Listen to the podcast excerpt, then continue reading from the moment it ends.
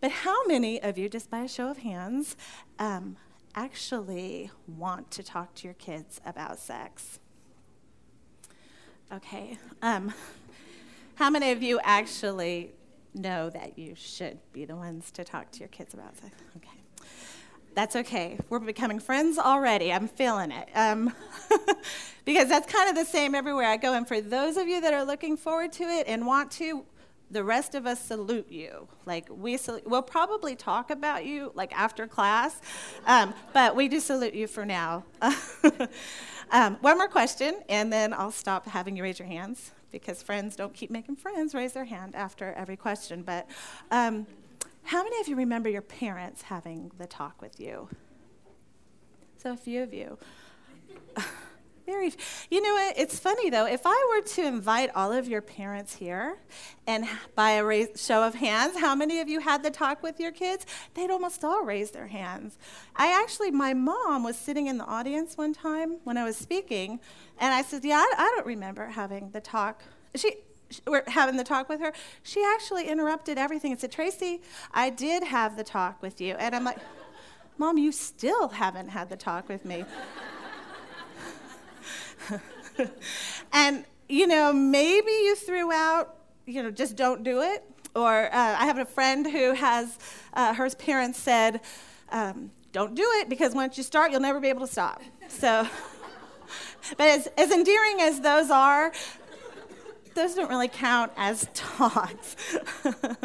um, those are honorable and admirable, but that, that doesn't count as a talk. So, uh, a little bit about me. Beth shared that um, I the most of my time is actually spent at the center where I meet young women who are coming in for a pregnancy test and their life is about to change with the news of a positive or negative test.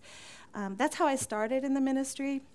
About 15 years ago, the local high school asked, Is there somebody at the pregnancy center that could come talk to the kids at the high school about sex? And I'm like, not me. Like, no way. But everybody felt that way at our center. I'm not doing it, you do it. I'm not doing it, you do it. So I thought, well, I think I could do this. Well, you haven't lived until you have spoken. Um, I didn't care for public speaking anyway. I still don't particularly care for it. Um, but when you're talking to high schoolers about not having sex, it's, it's invigorating. Like the best I can tell you, is it's invigorating. You have to try it sometime. You really haven't lived until you've done that. but I start, so I kind of got this abstinence gig by default, uh, but I really started believing it.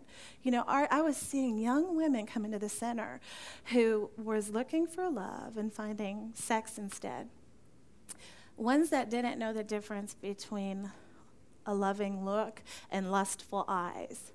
Ones that thought they could keep the guy if only they could get pregnant. So I really began to, to embrace it. And over the years, I have had the opportunity to meet young people. And it hasn't been without its challenges. Um, you know, our culture tends to normalize you know, sexual behavior outside of marriage. And it seems that those who value uh, sexual purity and abstinence are kind of mocked and looked at as old fashioned and you know and unfortunately a good cure for that is just to look around i mean our culture has never produced more broken lives um, stds unwanted pregnancies than ever before so you know some are like tracy you're so old fashioned do you really expect that teenagers are going to not have sex until they're married? You know, you're so naive. Well, that's okay. They can say whatever they want about me. Um, I'm tough. I can handle it. Um, and our kids are tough too. They are up against pressures that they that we never dreamed of facing, really. So, the, you know, the, the truth is, I'm not naive. I do see the consequences every day to those choices. So the title of this presentation is kind of cute, you know, teaching the birds and the bees without the butterflies.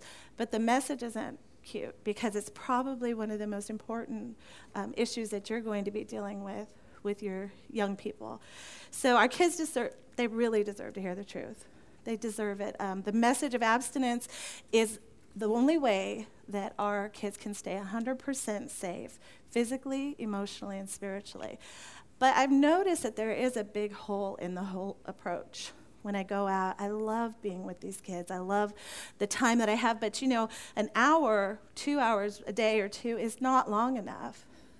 So I realized that um, what's missing is parents. What if our kids woke up to a consistent message every day that they were a precious, priceless treasure, that they didn't have to settle for the players out there. They didn't have to settle for the ones who were going to use them up, and that was the consistent message. Because I would see a difference. You know, the teens responded. Our teens are great, by the way. Um, but they would respond, they would, they would share things, um, but I thought about, well, what kind of world are they going to go back into? What messages are going to drown that out? But if the parents could consistently give that message, that's where we're going to see the real difference. And that's why, you know, Beth said that I believe that you guys are the secret weapon. I really believe that. So the answer is you. And it's not just me saying it, it's actually our kids. Nearly 8 in 10 teens say that it would be much easier for them to delay sexual activity and avoid teen pregnancy if they were able to have more open, honest conversations about these topics with their parents. So the good news is kids want to hear from you guys about sex, love, and relationships. And we actually make a bigger impact than we think. Um, it's interesting though, we as parents, we do a lot of preparation in, for, with our kids when they're young. Right? We know, we don't teach them that, we don't wait till they're 13 to teach them that lying is not a good thing. We teach them when they're young. We don't t- teach them until they're 15 that stealing is wrong. We do it when they're young. There's a lot of preparation we do in the area of building values. We do that when they're young. But there's one subject that we tend to avoid when they're young, and that subject is sex. And we do that for a few reasons. Number one, we may be embarrassed, we may be uncomfortable. If you're like me, um, I just wanted to keep my kids just as innocent for as long as I could. Unfortunately, we don't live in a culture that shares our values in that area. And if we're not talking to our kids about sex, someone else is. And they're getting it all wrong. So, um, if we wait to discuss it when they're 14 or 15, it may not be possible to totally erase everything that they've learned already and rewrite it for them. Um, if we wait till they're 16, 17, the night of prom, and knock on the door, hey, I need to tell you something. Well, it's possible that those values have already been established. So we want to talk about these things when they're young and age appropriate. Um, so most experts agree that the best time to begin talking to our kids about sex is earlier than you think. Um, the first step to doing this, you don't even have to talk to them yet, but you do need to think about it. You need to have a plan or a roadmap. So today I want to help you develop your roadmap or your plan. Um, ask yourself, what do I want my children to know about sex? There are so many things we don't want our kids to know about sex that we forget that there are things we do want them to know about sex. Um, and although we're going to talk about how to make that plan or a mission statement. And although you and I are just meeting, I have a feeling that I can tell you a few things that you do want them to know about sex. You want them to understand that their sexuality has immense value. You want them to realize that choosing to have sex will have consequences on them physically, emotionally, and spiritually. Oh, that's fine. I'm like trying to. I forgot that it's in my ear. So like it, when I'm like slammed, that way I don't have to hurt my back the whole. The whole. thank you. Okay, you want them to learn how to recognize and protect themselves against people who will harm them.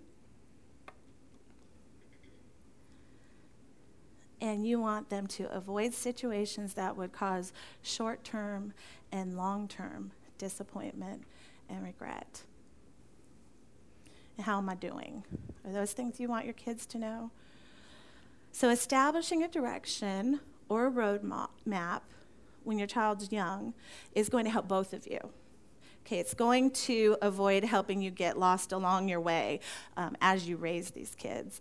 Um, your job is to make sure that the arrow that's pointing at is beneficial to your child and that it's permanent. It doesn't change as they get older.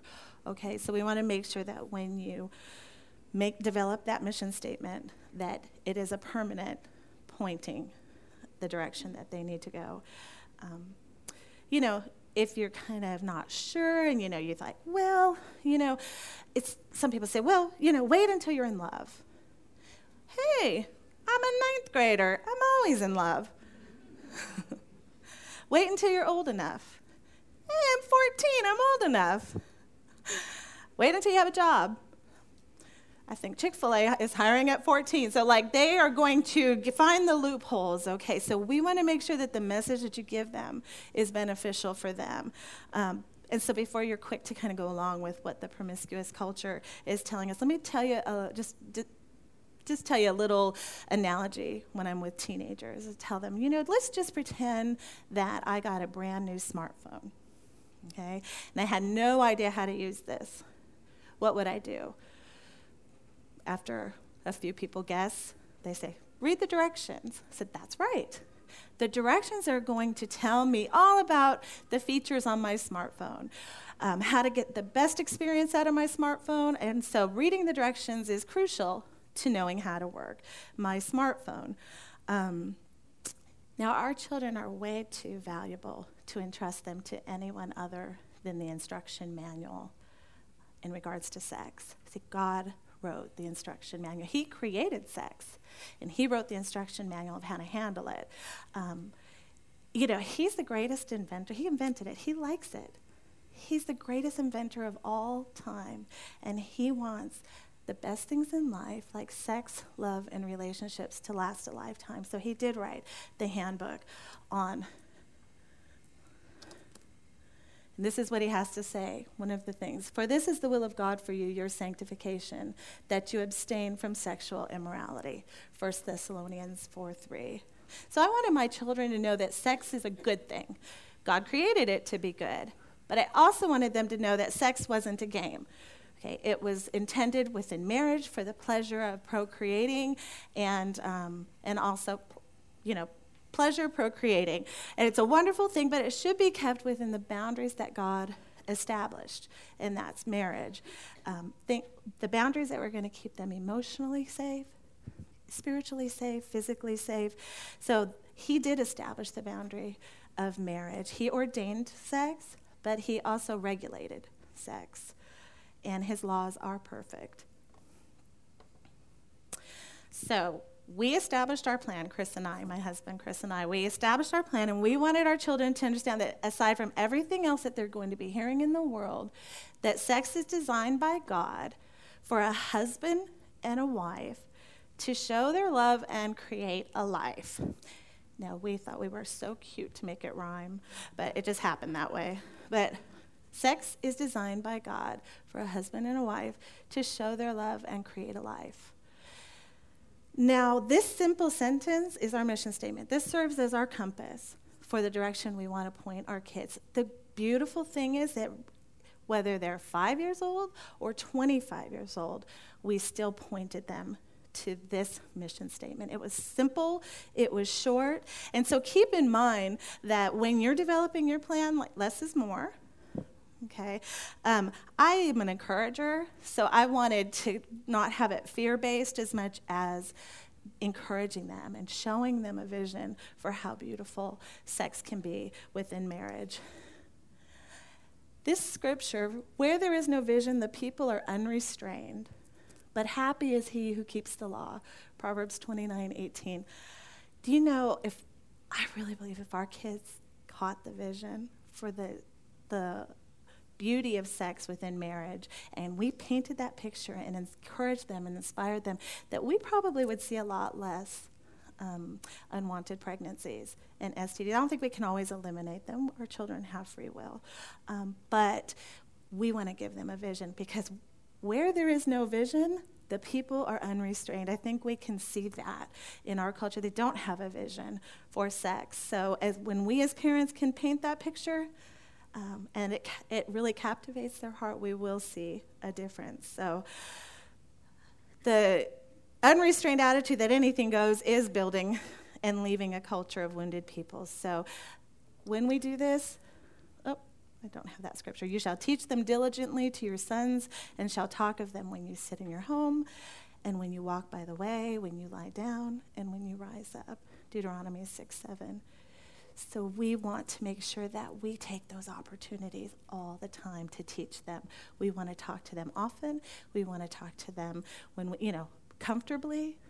We want to make sure that we're ready. So teachable moments. So we know you'll know what you want to teach when you give it some thought. That's your mission statement. When you teach them is up to you. But those teachable moments, you know, if any of you, you know, those of you that are parents right now, I think y'all probably are.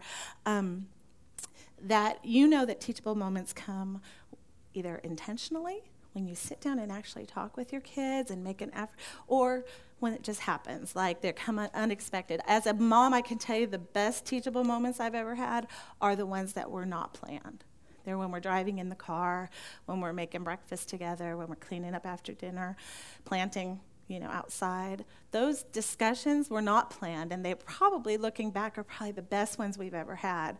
So, but the doesn't matter intentional or unintentional, you will do yourself a big favor if you s- anticipate the difficult questions, that you know what you're going to say on those questions that might come regarding sex and development. So when you're when you're comfortable, you're confident. And when you're confident, your kids get that. So we want to make sure we build up our confidence. So I have compiled, just for your personal enjoyment, um, a list of my favorite um, questions from my children about sex and development. How did I get out of your tummy? What does sexy mean? Why do men have nipples? I really didn't. I didn't know that one. Um, but as they got older, the questions got tougher. What is rape? What does it mean to be a virgin? What is oral sex? And my response, what a great question. I am so glad you asked me. I was really not glad that they asked me. it really wasn't. But that's an important part of the message, right? It's important that they know I'm the person that you come to. So I'm so glad you asked me. And I could say I wasn't glad. I really was glad that they asked me because that tells your kids that I'm available, um, that I want you to come to me. And the beauty of this, those questions, is that you, as the parent, have the opportunity to wrap it all up in your values. The answer is all wrapped up in godly values. So you need to w- welcome those questions. So, so, if you're taken by surprise, you might be tempted to give them the brush off. Um, you might try to be brave and blindly stumble through it um, awkwardly. You get all sweaty and your heart starts beating, and you want to know what you're going to say. So I would encourage you to kind of plan for those questions. Um, keep in mind that the answer, the way you answer those questions, will be the open door for the questions that will come later. Okay. So, my son, I will, I'll leave him unnamed because I really am scared. I use him so much for, um, for my analogies or my, you know, my stories that I'm afraid of a lawsuit at some point in the future. But, but I remember cooking in the kitchen one day, and I and I heard my son ask my husband in the living room, "Hey, Dad," he was eight years old, by the way. Hey, Dad, I know a baby comes out of the mom, but how does it actually get in the mom? So I was like, oh my goodness, I gotta listen and see what he's gonna say. Like, I was like all over that. I was like, okay. So I hear him say, um, wow, that's a really good question. I'm like, I love that man. Oh, I love him. Oh, I'm so glad you asked me. fallen in love with him all over again. Actually, mom teaches that for a living. So, so let's go talk to her. he didn't have a plan, or actually, I think he had a plan, and he's a genius. Um, but uh, you know, you earn the title of being the authority on sex when you discuss it often and early with your kids. I, I, I want my kids to know I'm the expert on sex. That any questions that they have about sex, I have the answers. Not the kids at school, not the kids on the playground, not the kids online. I have the answers. So we, we think sometimes that we're protecting them if we don't talk about it at all. We're keeping them innocent. But really, we may be doing more harm than good if we're not talking to them because they will be hearing about it. So I promise you can do this. Let me see where I'm at here. Okay, there was a. Okay. I promise you can do this. Okay. And I want to help you feel more at ease. So for now, all I want us to do is take a virtual walk together. Okay. So we we're going to throughout this walk, you're going to see guideposts. Okay, we're going to see different landmarks, and each one is placed in a strategic location indicating what lies ahead. Okay, it's going to help you understand the developmental milestones and stages, then appropriate discussions. And there's not going to be any unexpected surprises around the corner. You're going to learn to recognize occasions that will establish a foundation where you can teach good sexual values to them. So we want you to familiarize yourself with these guideposts um, along the trip because the next time you'll be walking this road is going to be with your child. So we want to get to our first guidepost already. Okay, their bodies, the differences between boys and girls.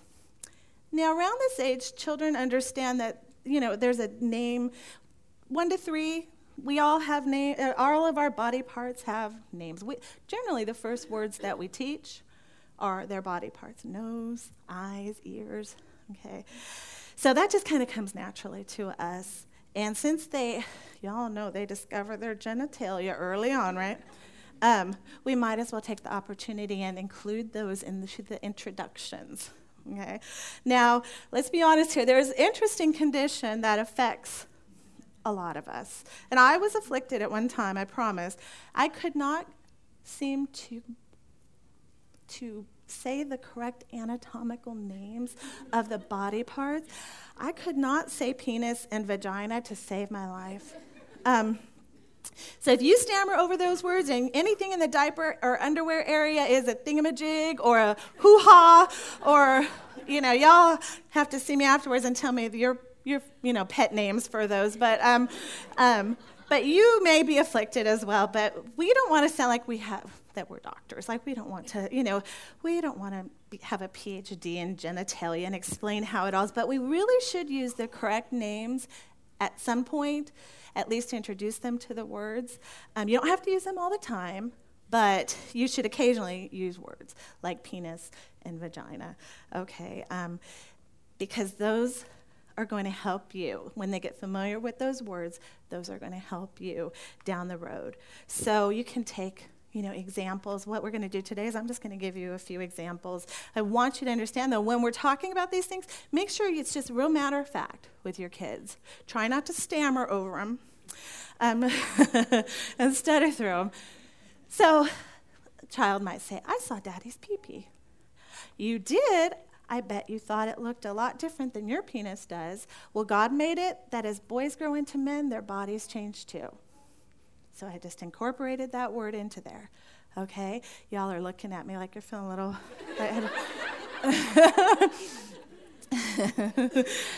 oh, it gets worse.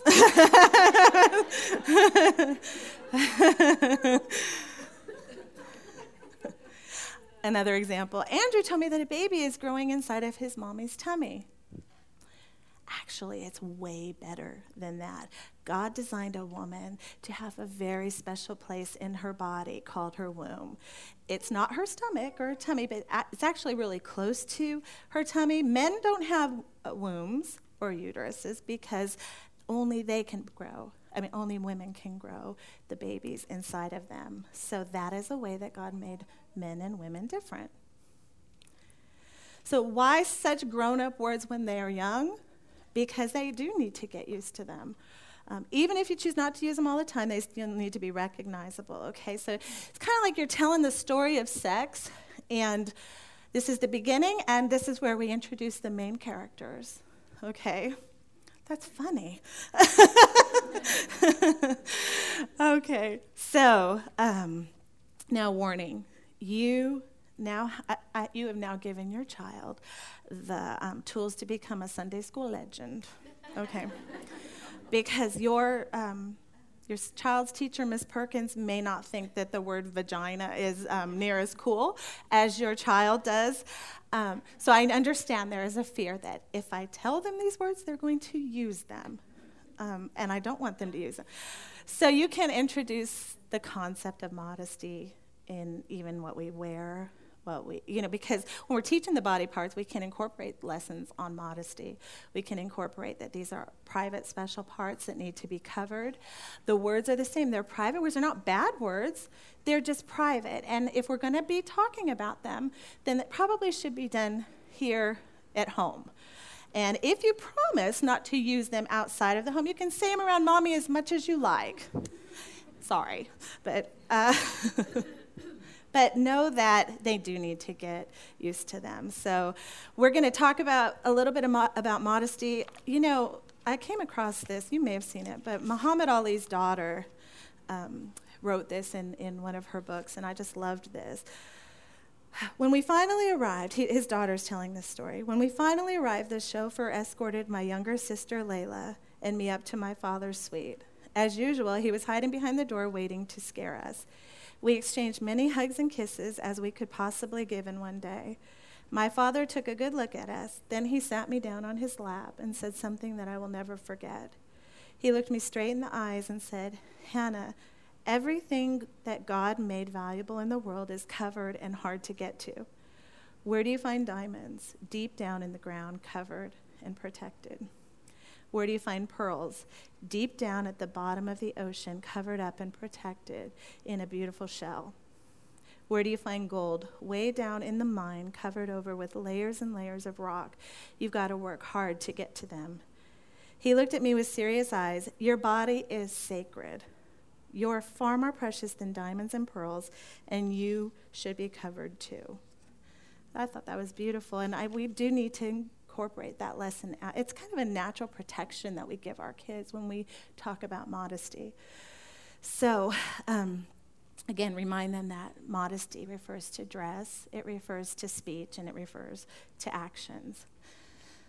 Okay, so up ahead, the next guidepost pregnancy and birth.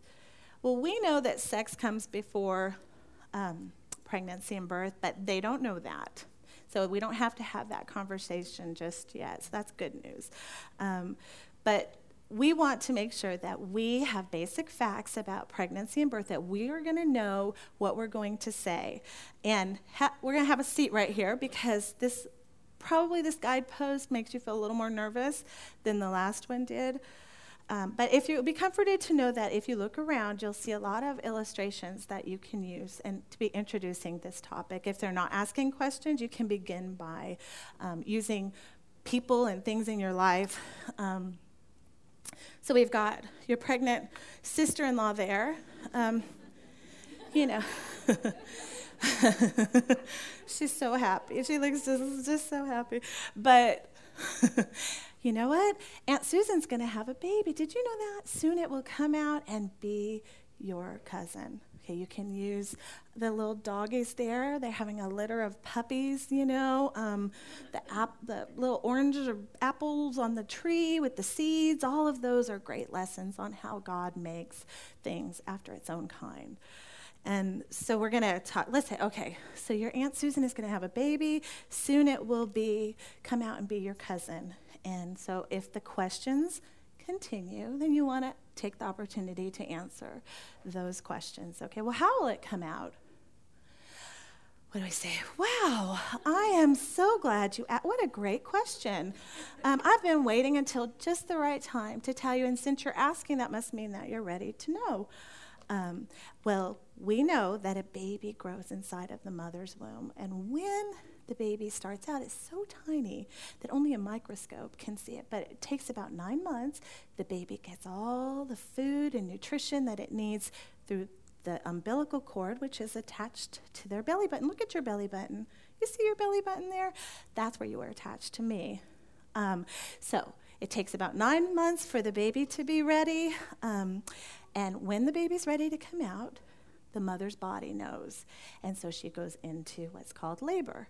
Now, labor means hard work because it's a lot of work to get the baby to come out. But baby's ready, the muscles around the womb tighten, and the baby's pushed through the birth canal and out a special opening between her legs called the vagina. I know. You can do this, I promise, okay? so you want to include that. Okay, know what you're going to say. Be prepared. Practice if you have to. Practice with friends, they'll be they'll love it. I promise. Uh, and you could say you can even introduce uh, C sections at this time. Well, most babies are born through the vagina, but not sometimes babies are not able to go through the birth canal, but the doctors know when that happens. So they'll make just a little incision right below the belly button and be able to get the baby out in a very safe way. So you'll want to tell them about C sections because it's possible they were born C section or they have a friend who's like, I wasn't born that way, you know, and so we want to make sure that they have all the knowledge that they that they need. So the important thing is that you're the loving authority on the subject. You know what you're talking about. Okay, sharing this info tells them that mom and dad are the people to go to. And so when, that they, when they have questions and they, they don't quite understand, where are they going to go? They're going to go to you, the one who knows everything. okay, now that you know the story about birth, I, I kind of feel it's only fair that I warn you, as your friend, that up around the bend, around the corner, is the big talk. Okay, so again, we have prepared them, right? They know the names of the body parts, they know about pregnancy and birth, and around the ages seven to nine, and I know that sounds really young to some people, and you know your children you know your children. You know if they're ready for this um, at this age. But don't assume just because they're not asking questions that they, you know, they just don't know anything because they may not be asking questions because they do know more than you think that they do. But you want to evaluate your child's maturity level and what they maybe what they've been exposed to and um, what you think that they're ready to know. But generally, around age eight is a really good age to talk about this because they're not so old that they're embarrassed and humiliated that mom is actually bringing this up, but they do have somewhat of the, they're able to understand um, the biology of it. Now, the good news is that children, I think Mary Flo Ridley said that children aged 10 and under, they don't comprehend the dangers and pleasures of sex. So that's good news for us, right? We could take those off the table. See, we think, wow, if I'm going to tell them about sex, I can't tell them that. See, because we have a lot of things that we know about sex that we think they're too young to know that. But there's a lot, you don't have to tell them all you know about sex. You stick with the biology of it at this age. The pleasures and the dangers of sex, they would not comprehend anyway. So you're going to want to start by defining maybe what they already know and um, and uh, you want to know that because you want to avoid over explaining okay? Mom you know where did i come from? Um, well here it is. Okay. You know you go into your sex talk and they're like i was just wondering if i'm from california or from north carolina.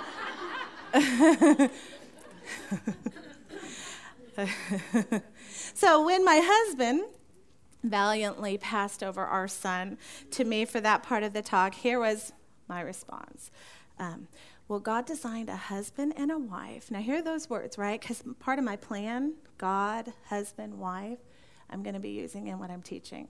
So, God designed a husband and a wife to make a baby together. Since a baby is both a part of the daddy and of the mommy, they hold each other really closely, and their bodies fit together in just a very special way and that makes a baby grow inside of the mommy.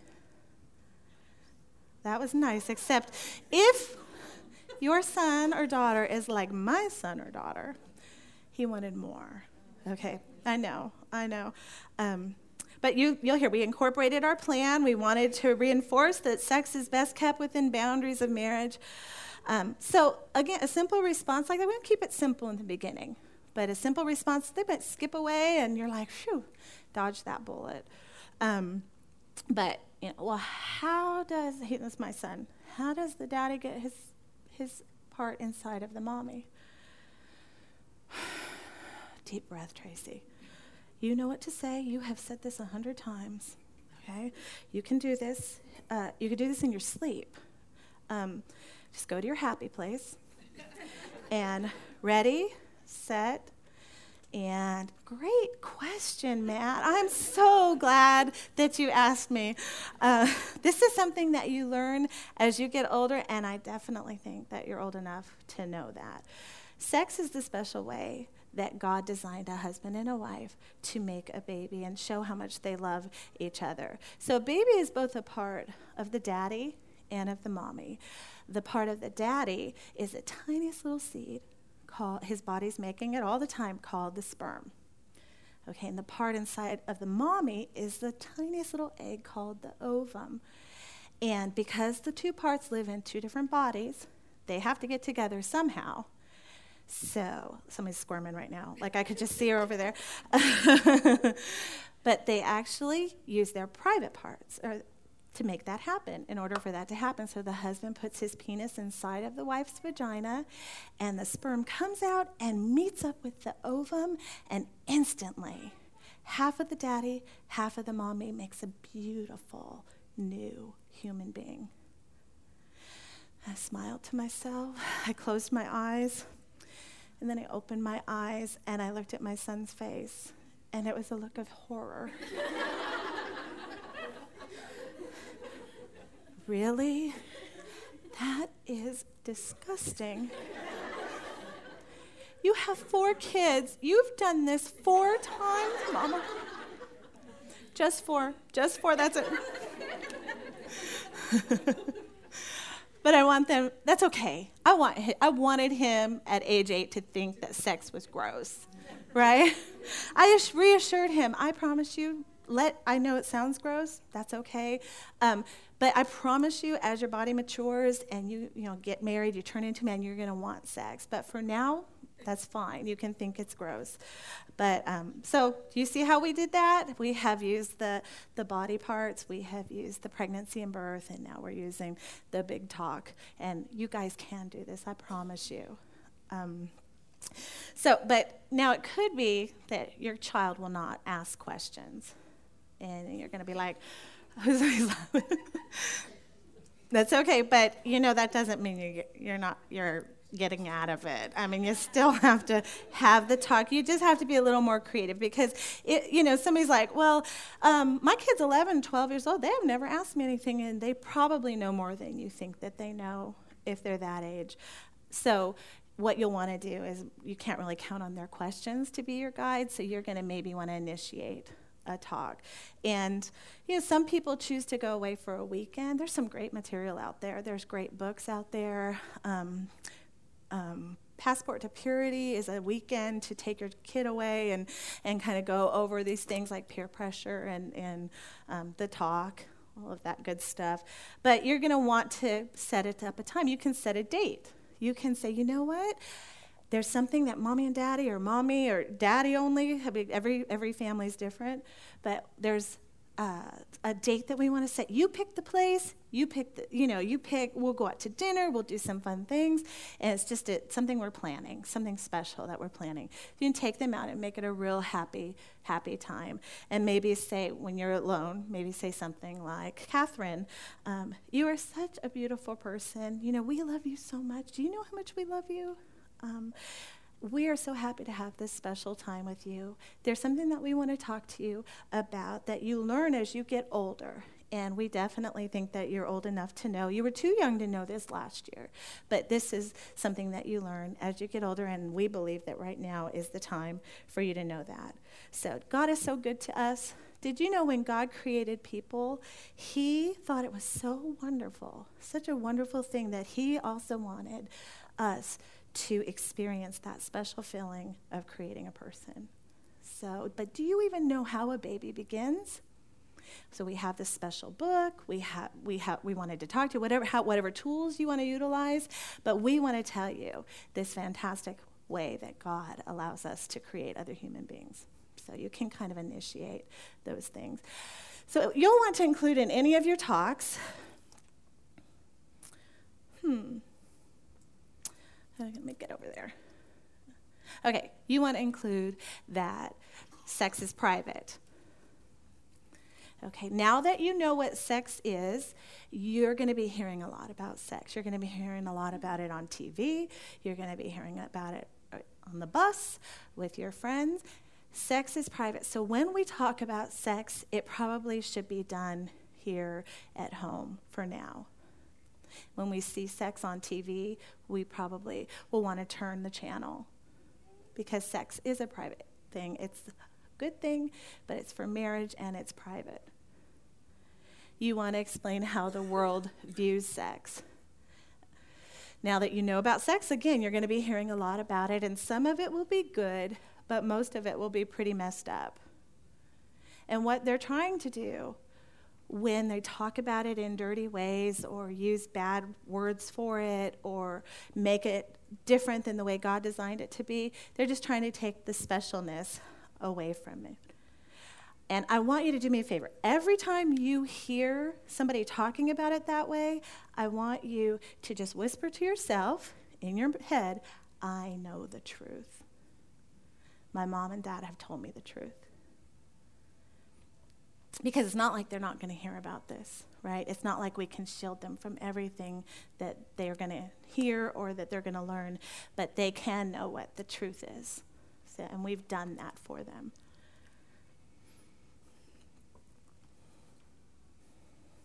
So, guidepost number four prepare for puberty. Do you see my clouds are getting a little bit darker? Okay, so you're going to do everyone, and, and we're just going to touch on these, but do everyone a big favor by preparing your children for puberty. Um, we want, whether you want to take them on another date to prepare, probably should be a different one. Don't include everything all in the one talk. Take them out and explain how their bodies are going to be changing before they do. Okay, we want to make sure that they know what to expect. Girls, we want to make sure that our girls know that about periods and be prepared for that. You know, the doctors can usually tell when, when menstruation is a, you know, a year or two off uh, you know, up the road. So you can kind of gauge that on when you're going to have that talk. Make sure they have um, in their backpacks a little period kit, something special that you'll but you're going to want to prepare them that as they grow and mature, their f- hormones are going to mess them up a little bit. and they probably will not like you very much. You're going to embarrass them. Uh, but if you prepare them ahead of time, you can, you know, let them know that although their feelings towards you might change a little bit, that can we make a commitment that when we see those things happening, that we work extra hard at staying close. Okay. And then there's puberty. Do you get those of you, I, I crack myself up. Like, I love these hazard signs, and I was like putting, you know, because I've got two right now going through puberty. Um, but puberty is a time when you actually can bring the issues of the dangers and pleasures of sex back to the table. This is when sex makes a little more sense to them Okay, so it becomes much more relational. You know, they're interested in relationships, they're interested in the opposite sex. We want to make sure that we try to remember what it was like being a teenager and not always knowing the difference between attraction and love and those things, and how sex plays a role in all of that, and how they need to avoid getting hurt and recognize but validating those feelings of attraction with the opposite sex. So, okay, and along this trip, so we've kind of got gone through it. I want you to remember to bring your sunscreen. Okay, don't forget the sunscreen.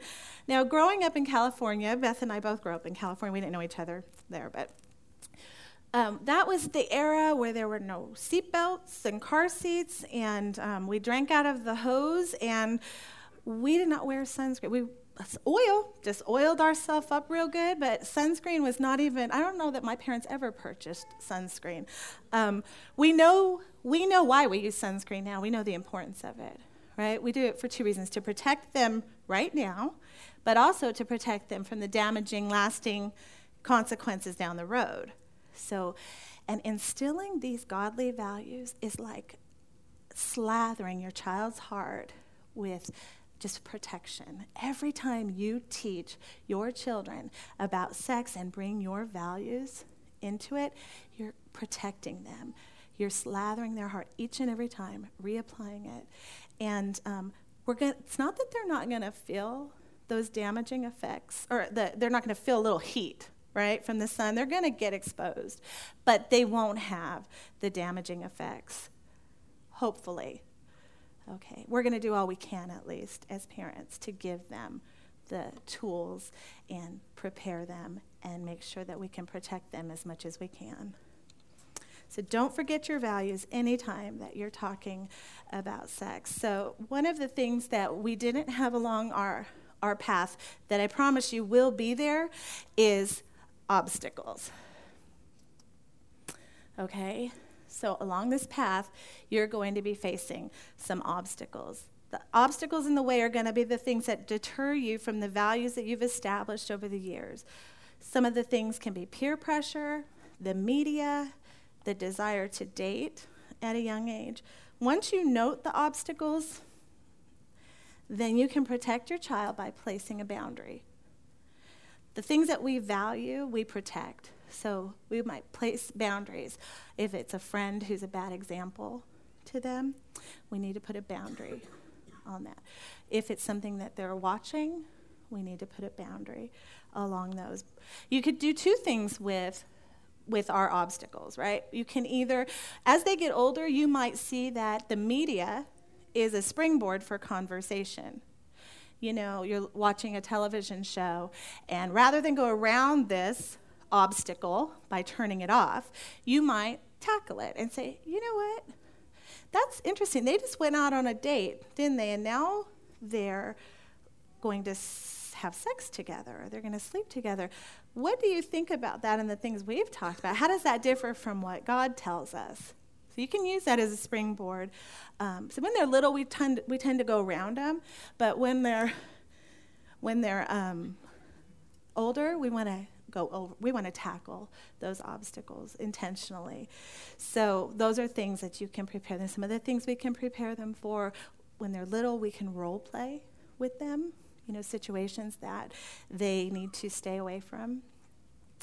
Uh, we can teach them things like, uh, even if it's sexual sexual modesty or just protecting them from sexual abuse, we can dress them in um, in a swimsuit. So you've got a one piece for a girl and and trunks for the little boy. Okay, and whatever you can tell them, put it on and tell them whatever it, their swimsuit is covering, whatever part of their body is covering, is off limits to anybody touching you in those areas.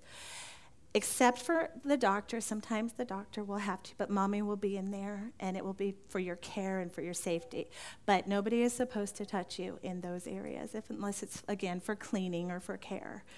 Um, so we want to make sure that we're role playing with them also. And also, as they get older, refusal skills because it would be nice if we could walk along their road next to them the whole time, but there's going to be times that you're not going to be there and they need to know how to get out of situations that they're in. So, uh, one of the, you know, one of the really just simple tools that I gave my kids is the word nice. Okay, using the word nice to get out of any situation that they, you know, are facing maybe some pressure. It didn't have to be sexual, it could have been any peer pressure. So N stands for no. You tell your, if you're getting pressured to do something that you know is wrong, you just tell them no. And how you tell them no is important. You don't say no, you say no firmly. I stands for, it's an I statement. No, I don't want to get into trouble. No, I don't feel like it. No, um, I don't want to get pregnant. No, whatever. They make an I statement. C stands for change. If they're still getting pressured to do something, after they've said no and they've stated their reason, they need to change. They need to change the subject or they need to change the location. No, I don't want to get into trouble. Let's go outside and, and play. No, I don't I don't want to get drunk. I don't like alcohol. Let's just go talk to um, Savannah over there. Okay, and then the east is exit. If after those three things, they're still getting pressured, they're probably in not a great situation and they need to exit as quickly as they can. They can and let them know you don't care where they're at, you don't care what's going on. They need they can call you or text you to tell you to come get them and you're not going to be upset. But there will be a, probably a good discussion that goes along with that. But um, so again, give them the tools along the walk. Again, you're going to be walking alongside of them sometimes. Sometimes they're going to be running up ahead of you. And then there's going to be a really sad day when you, they're, you've let them go and they're on their own. And I didn't even put a slide up there for that because it would make me cry. Um, but your job is done, and you've done all that you can do. Uh, just real quick, I'll just tell you about my daughter. Um, my daughter on her 13th birthday, we gave her we dozen roses. We did sparkling apple cider, candles. Her daddy took her out for a, a date. She came home and we gave her a gold ring to wear. This was a tool that we saw that would be something that will remind her. It was a gold ring, a heart wrapped up in a bow. And she was, oh, she loved it. We explained to her that this is a reminder that she's a precious, priceless treasure, that her heart belongs to God first, and then to the man that He has prepared for her. Um, so, 13 years old, she was bright eyed, she was excited. 16 years old, we told her she can begin dating, and mm, she had a couple interests, but no, nothing serious she went off to college and she was kind of waiting for that man and she was excited to, to meet him.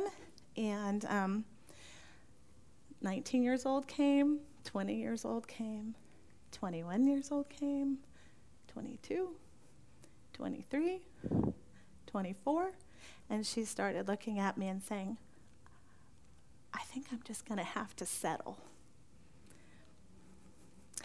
And um, said, don't do that, you know. But it was difficult. And um, 25 came, 26 came, um, and 27 came, and she just got married last September. And her daddy said something to her at the, at the wedding. He toasted her and her new husband and said, You know, she wrote me a letter last night, and she thanked me for teaching her never to settle. And he looked at the man that she had just vowed to spend the rest of her life with and said she did not settle. But it was not an easy road for, I think, any of us. You know, it's not all pretty and, you know, it's, it can be difficult. But when you're, you know, I said, the things we value, we protect. You know, we want them to capture this vision that the things that they value, they protect because we are only with them for so long. Um, it's not about behavior modification, it's about heart transformation. Okay, so we want to make sure that they catch that and that we're their cheerleader along the way. And just a side note, um, her sister just turned, so she had always said when she gets married, she was going to take that ring off and give it to her husband um, and say, I waited for you my whole life. But she didn't at her wedding, and I was confused. And um, she said no because her sister, it just turned 13 last week, and she wanted to give it to her. So we just put it on, the little one's finger, and she's 13, and now she wears the ring that her sister has worn. And so I don't I tell you that to tell you that this is possible. It's not easy. It's not always going to be an easy road. But remember that the mediocre teacher tells, the good teacher explains, the superior teacher demonstrates, and the great teacher inspires. And remember that above everything else, what we do with our children is for the glory of God and for their good. Okay. Thank you so much for having me today. I so appreciate it.